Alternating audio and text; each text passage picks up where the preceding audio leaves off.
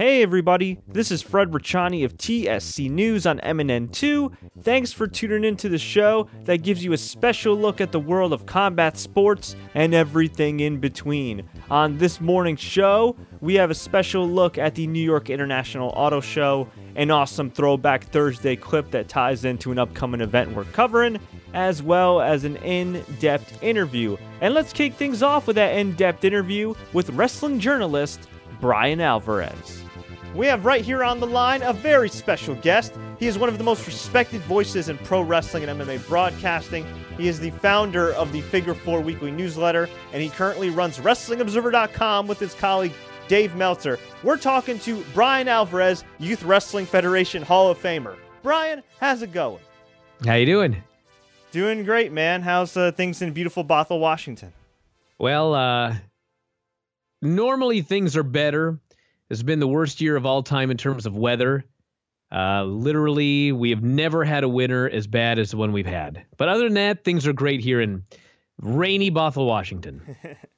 What's a day in the life like of uh, Brian Alvarez now? Not only running oh. Wrestling Observer dot com, but being a father.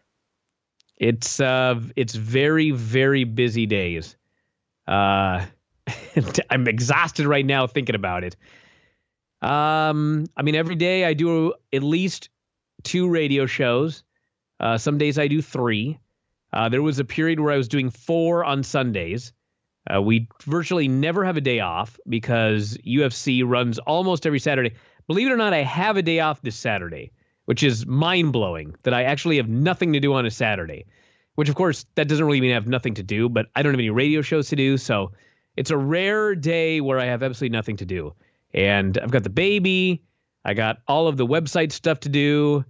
Uh, it's just very, very busy. And uh, it's fun, but it's busy. Now, what was your first love growing up? Because you are in broadcasting. You are a Brazilian Jiu-Jitsu black belt. You're a former pro wrestler yourself. Of course, you are a writer, the author of Death of W C W, and the author of the newsletter for a long time. Uh, what came first into your life as far as loves? Well, the very, very beginning was writing. I wanted to be a writer from the time that I was about five. And it went from writing to, I guess, martial arts. I took I took a lot of Taekwondo and karate when I was in junior high. And then right around that time, I discovered pro wrestling, like seventh grade or so. And then I, I guess I was into pro wrestling before that, but I, I really wanted to be a pro wrestler like around seventh, eighth grade.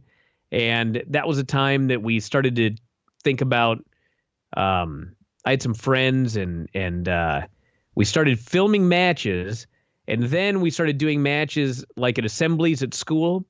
And then from there we went to our own promotion and we had a public access T V show. And so I guess wrestling would have been either second or third, depending on how you want to look at it. And then broadcasting was more like the mid nineties when I discovered Art Bell. And so that would have been fourth, I guess. And then I guess it was like the late nineties that I somehow found a way to put all of them together. And uh, that led me to where I am today. If I saw younger Brian, you know, maybe twenty-five years ago or so, and I was like, hey, man, where do you see yourself in, in twenty-five years? What do you see yourself making a living in? What would you say? When I was fifteen? Yeah. Oh, man. Um, all I knew at that time was that I probably wanted to run my own business because my dad uh, ran a fence company. And I I started working when I was like eleven. I had my, my first ever job was when I was eleven. I, I did uh, magic shows. I would I would go. I, I actually put uh, I put an ad in the paper for. I would go to kids' birthday parties and I would put on magic shows. And I was eleven years old, and my only requirement was no kids older than eleven, because I didn't want to be an eleven-year-old going to like a twelve-year-old's birthday party and doing a magic show. I thought I would just be heckled and belittled. And so I made sure as long as the birthday party was eleven or under, I would go and do magic shows. And I charged twenty bucks for an hour of a magic show. And I thought I was ripping people off. And so I knew then that I probably was going to want to do run my own business, because shortly thereafter, like when I was thirteen or fourteen, I started getting actual jobs. Like I worked at a gymnastics uh, facility. I worked at a restaurant. I worked for my dad for a little while. And they all had the same thing in common, which was I had a boss, and I wasn't a big fan of that. So if you would have asked me when I was fifteen what I was going to do, I would have said that I want to run my own business. And my best guess probably would have been that I would have been like a writer, like I would have been an author. I would just be writing books all the time. Your dad has a fence company. I got to ask you, did you ever commission him to create a steel cage? Yes, absolutely. We, he had a, he still has a fence company to this day, actually. And at the time, he had like a, we called it the shop, which is just basically the building that housed everything. And he worked in, in uh, he did chain link and he did wood fences, but he mostly did chain link. And so like very early on, it was like, you know, could you make us like a, they called it a dog run. And it was basically a steel cage, but we didn't have a ring.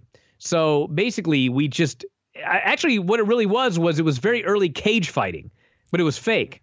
And, and we would, we would, he wouldn't let us like, he had all these panels because he would build, they called them dog runs, where if you had a dog and you wanted your dog outside, but you didn't want your dog to flee and maybe your dog could jump over the fence or whatever, you could actually make this, this big long cage. It, it sounds horrible to say a cage for your dog, but I mean, these were huge, like ten feet by ten feet, something like that. And so he'd have all these panels laying around because he was always building these fences for everybody. And so he, in fact, did build us a cage that we filmed matches in, but we had no ring, so we would put it on cement. And so we're in this cage doing these cage matches on, on a cement floor. It was a total disaster, but we thought it was pretty cool. So, yes, we had a cage. That that is awesome. Seems legit. Now, when did you decide Legit. to actually get trained by a real professional?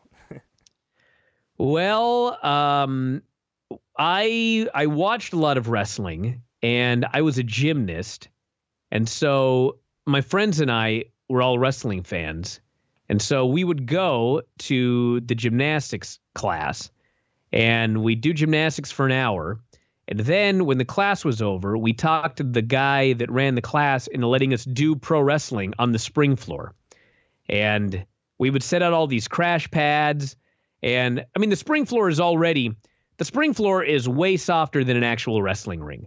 I mean, it's, it's exactly what it sounds like. It's a spring floor. There's springs underneath it. It's got like a, an inch and a half of foam, and then it's got the carpet over it. So we'd take that, and we'd lay like a eight inch crash pad, foam crash pad on top of it. And we would take bumps over and over again. We'd take backdrops. We'd take bumps. We trained ourselves. And so we'd watch the shows and we'd practice moves, totally self-trained. And so one day I discovered that there was an old wrestler who lived in Everett, which was about twenty minutes from my house. And I I can't remember how I got a hold of the guy. I mean, I mean, maybe he just had a phone number and I called him, but I went out there because he had a ring and I decided, you know what, we're doing all this stuff. I mean, to us, it looked awesome, but you know, we probably should train because that's what professionals do, right? We train. So I went out there to this guy's place and he charged a hundred dollars a class, and the class was like two hours. And the first day that I was there, all he did, he pretended like it was real, and he would teach us like really basic chain wrestling. Like, this is how you do a hammerlock, and this is how you reverse into another hammerlock, and this is how you do a headlock, and this is how you go from a headlock to a top wrist lock. And it's like, I did all, we did all this stuff watching T V. Like, I, I was learning nothing. I was being charged an, an, an exorbitant amount of money for a fifteen year old in the nineties. And so I went to like three of them, and then I never went back. And we just continued to be self-taught. And then when I finally got into wrestling, I mean, I had no official training, but I could do everything except run the ropes because we never had the opportunity to practice running the ropes. But I could take bumps. I could do all the moves. I mean, there was really nothing that I really needed help learning. So once we did our first match and the promoter was like, I mean, he was hurting for talent because he goes, you know, come back for all the shows. You can work all the shows. So me and my buddies, then we all started working out together. And some of my other buddies had a little bit of training. And so then they kind of showed me some stuff. And honestly, the hardest thing was learning how to run the ropes and then learning basic tackle, drop down, hip toss, just like basic sequences. And so that's pretty much all of my training was before shows. Every now and then we'd show up to training and run over some stuff, but I never had like what the people have today, which is, you know, you could go to Landstorm School and twelve weeks, get a crash course and come out of it a good worker. I mean, there was none of that back then. It was, you know, learn some stuff from a guy taking your money, or if you found a guy that liked you, he would take you under his wing and you would do matches with him and you would learn on the job, so to speak. We'll be back with more with Brian Alvarez in just a little bit, but I want to tell you guys about our trip to the New York International Auto Show. If you've never been to the auto show, it's been going on since nineteen freaking hundred. I didn't stutter. Since nineteen hundred, and since the late eighties, it's been taking place at the Jacob Javits Center, which is pretty accessible in New York City, and this is one show you don't want to miss. If you love cars, it's definitely the event for you. Concept cars, brand new cars, classic cars, all kinds of presentations. I had a chance to try the Toyota obstacle course. I did the same thing with the Jeep, had a whole lot of fun. Even if you're somebody that's not into cars, if you're in the neck of the woods, why not stop by? For a few bucks, you could check out the cars, maybe take a few for a test drive, and get a look to the future of automobiles. There was everybody there. Honda, Toyota, Mercedes, Maserati, Lamborghini, Bentley, you name it, it was there. So next year, when the auto show comes around to Jacob Javits Center once again, I suggest you punch your ticket. Speaking of punching tickets, we'll be in attendance for the Ring of Honor War of the Worlds pay-per-view taking place this weekend, which features Ring of Honor stars taking on some of the best stars New Japan Pro Wrestling has to offer. And in this special Throwback Thursday clip, we chat with one of the legends of New Japan Pro Wrestling, a man who paved the way for cruiserweights today, Jushin Thunder Liger. Joined by professional wrestling legend Jushin Thunder Liger. And sir, what brings you here today at Pro Wrestling Syndicate? Pro Wrestling Syndicate, what is your impression?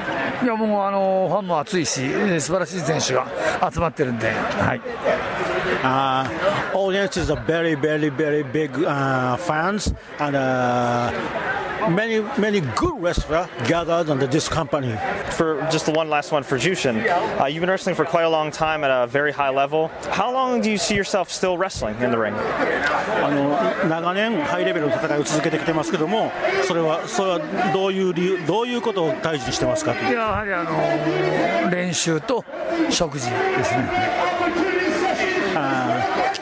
Uh, he's keep good condition and uh, fall and uh, many many train and uh, the, uh, the, when they eat food uh, keep a good condition is the best is uh, for the great matches. Um, New Japan Wrestling is a high level, keep high level, and uh, many good wrestlers come here and train and uh, keep good condition and uh, keep and uh, many many many around the skill, the high flying technique, ground wrestling, submissions, and uh, kicking, uh, punching, chopping. And, uh, he and uh, he has many goals and uh, and uh, more than the uh, W W E. Yeah. Yeah. New Japan wrestlers and the Hope number one wrestling company in Japan. I support. I take a picture, send a picture, and uh, please, please watch the New Japan Pro Wrestling by uh, internet and the website, pay-per-view. Please, you uh, thinking the, which is better, W W E or New Japan Pro Wrestling? I'd say, I mean, I'd say in the ring. I mean, New Japan has just been just been spe- spectacular. I mean, the matches. I mean, I think every main event's been almost a match of the year candidate. It's a symbol of the New Japan Pro Wrestling.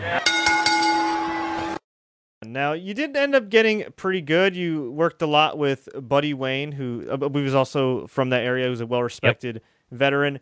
And you got to the point where you're getting uh, you know, quite a bit of bookings. You were starting the newsletter. Was there a point in time where you were aiming to work for W W E, never, W C W, E C W, never, or did you never, always want to do your thing? Never? Never, never, never, never, never. Okay. The, the, the closest, the closest I ever came was in the nineties, uh, W C W, when they were starting, I, I can't remember what year it was. It must have been like ninety-eight, ninety-nine. Uh, Chris Canyon had called me, and he'd seen some of my matches. And he just, he goes, please just send me like an eight by ten, send me some videos. Uh, you know, we'll, we'll think about maybe trying to do something, you know, whatever. And like, I sent him an eight by ten. I don't think, I, I don't even think I sent him any videos, but I mean, I had no desire. I had no desire to work for W W F. I had no desire to work for W C W. I had no desire to work anywhere but local promotions. I didn't even want to travel because I didn't like traveling. And I learned very early on, it was it was way different then than it is today. Like, if I were eighteen doing the newsletter today, I mean, it's very possible I'd have a totally different mindset about what I could do as a pro wrestler. But at that time, I was one forty-five, one fifty pounds, and nobody. I mean, you had to be like Rey Mysterio to have any chance of making it at that size. I mean, you had to be exceptional. And not only that, but I didn't like to travel. I was happy doing what I was doing. Even back then, I knew, like, I mean, you hear today about concussions. Oh, we just now found out how bad concussions were. Dude, in the nineties, I never let anyone come near my head. I was always so careful with, I never did, I tried to never do anything stupid in my matches. And even then, I knew, dude, if I were on the road four days a week, like traveling all over, like I'll be on drugs and I'll be dead. Like I knew that. And so I never had the desire to do it because I knew, I knew so much about the lifestyle from covering it that I never had the desire to do that. I was very happy. I was very happy doing it for fun on the weekends with my friends, but I never aspired to do anything more.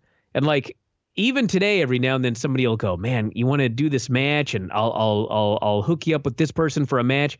And I, I never do it. Like I, I just, I did, I've done one match in seven years and it was with Buddy Wayne as a favor on a show down in Oregon. And that was the only one that I've done. I, I just, I don't want to do it because I, I understand it's just pro wrestling is not a healthy endeavor in the long run.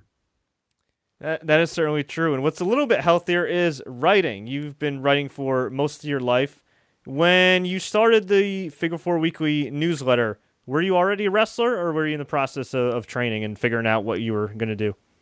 I did the uh, Youth Wrestling Federation first. And so we built it up pretty big. And we had a we had a public access television show. We were doing weekly T V on Seattle Public Access. And there was this fella that watched it and he was loaded. He like owned these nightclubs and I guess he watched it and he just thought, oh my God, there's so much potential here. I mean, nobody's doing anything like this. And so he contacted us and he's like, I want to finance you guys. You know, we'll start small, but we'll build it up. If there's potential, we'll, we'll build it up even more. And so he started paying for different things. And one of the things he paid for was a newsletter. It was called the, uh, what did we call it? Uh, I don't even remember. But it eventually became Figure Four Weekly. But anyway, the newsletter just was sent out to anybody who wanted it for free. And it would have all of the Y W F storylines. And it would also talk about when the upcoming events were, all this sort of stuff. So everything was going along great. And all these people are getting this newsletter for free. And then the gymnastics place, it was, it, it kept getting bigger and we were running shows and more and more people were showing up and we had all these wrestlers. And finally one day the gymnastics place was like, okay, listen, this was cool, but if somebody dies, like our insurance doesn't cover pro wrestling, it covers gymnastics. And so we're not going to let you run here anymore unless you get insurance covering all of your pro wrestlers for pro wrestling.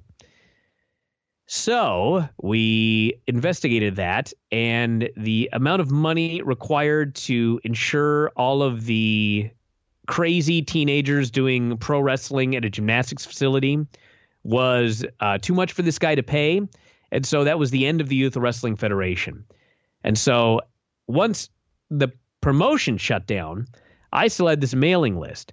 And I'd always thought about doing some sort of, of wrestling newsletter. I didn't even know anything about the Torch. I didn't know anything about the Observer.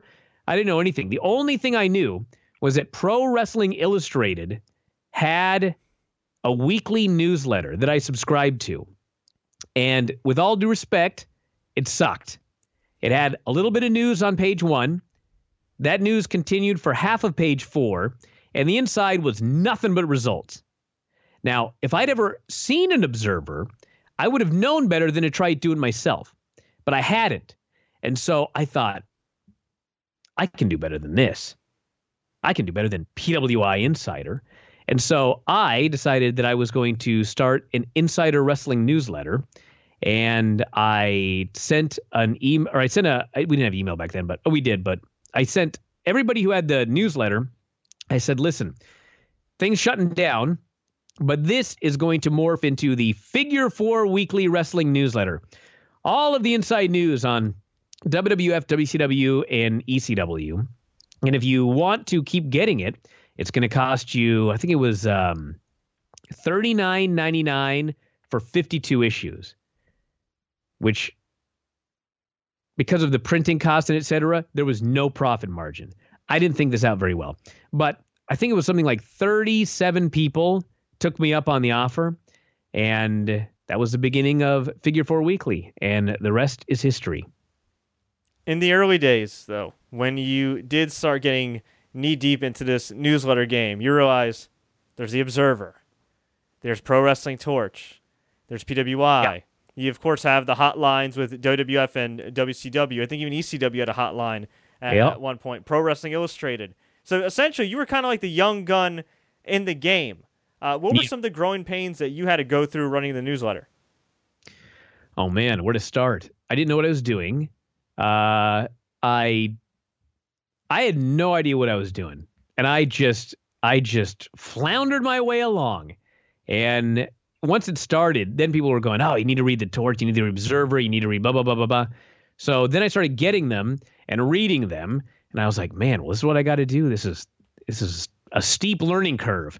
And I just basically, I mean, for a while, like I was, I got a design program and I designed it. And I mean, the only newsletters I had were like the Observer, which was plain, and the Torch, which was not plain. And so I designed my own newsletter, and then it ended up looking too much like the Torch. And so then Wade called and said, your newsletter looks too much like mine. You know, what's going on here? And so then I changed it. I went through like nine thousand designs. I had different paper stock. I had different, I tried everything I could to try to make it different. Uh, different paper stock, different paper color, uh, columns, no columns, interviews, no interviews. I just tried everything. And it was, it was rough. I had my own hotline, which uh, was a disaster. And eventually that led me to hooking up with Dave and his hotline. And then, of course, the hotline led to me hooking up with Dave to do radio. And then that's how that led to all of this. You ended up hooking up with Dave Meltzer. What was your first interaction with him? Well, I started a hotline for my newsletter, and it's a very long story. But at the end of the day, it went out of business.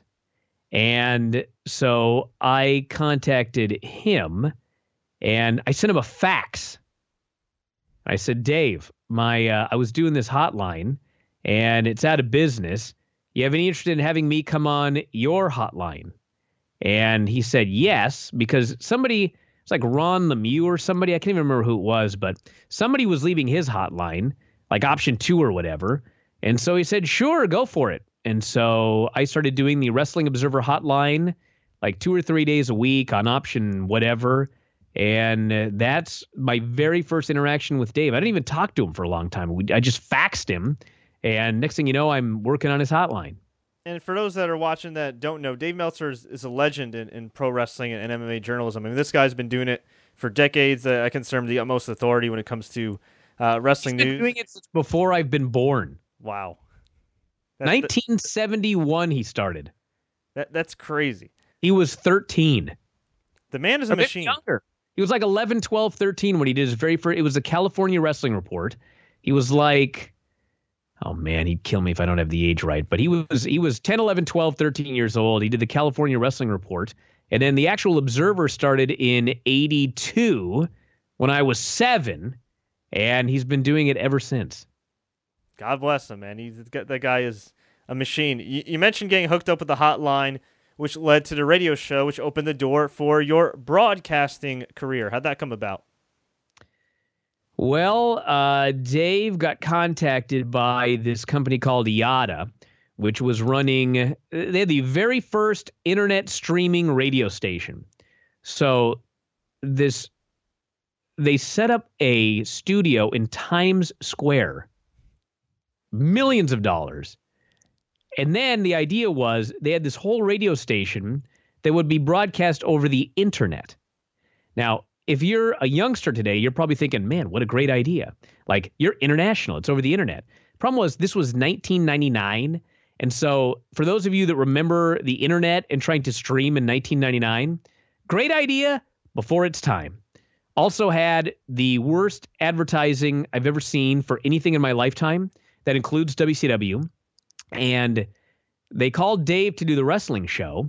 And I think Dave did exactly one show all by himself for three hours and then called me and said, hey, you want to come on and help out? We'll bounce ideas off each other. And so I came on, and originally I was just like the first ten minutes we'd go over the news and then I'd get out of there because I had to coach gymnastics. But after a while, I became the permanent co-host, and it was the number one show on I A T A, but unfortunately, I A T A went out of business. And so we were the last show before they pulled the plug.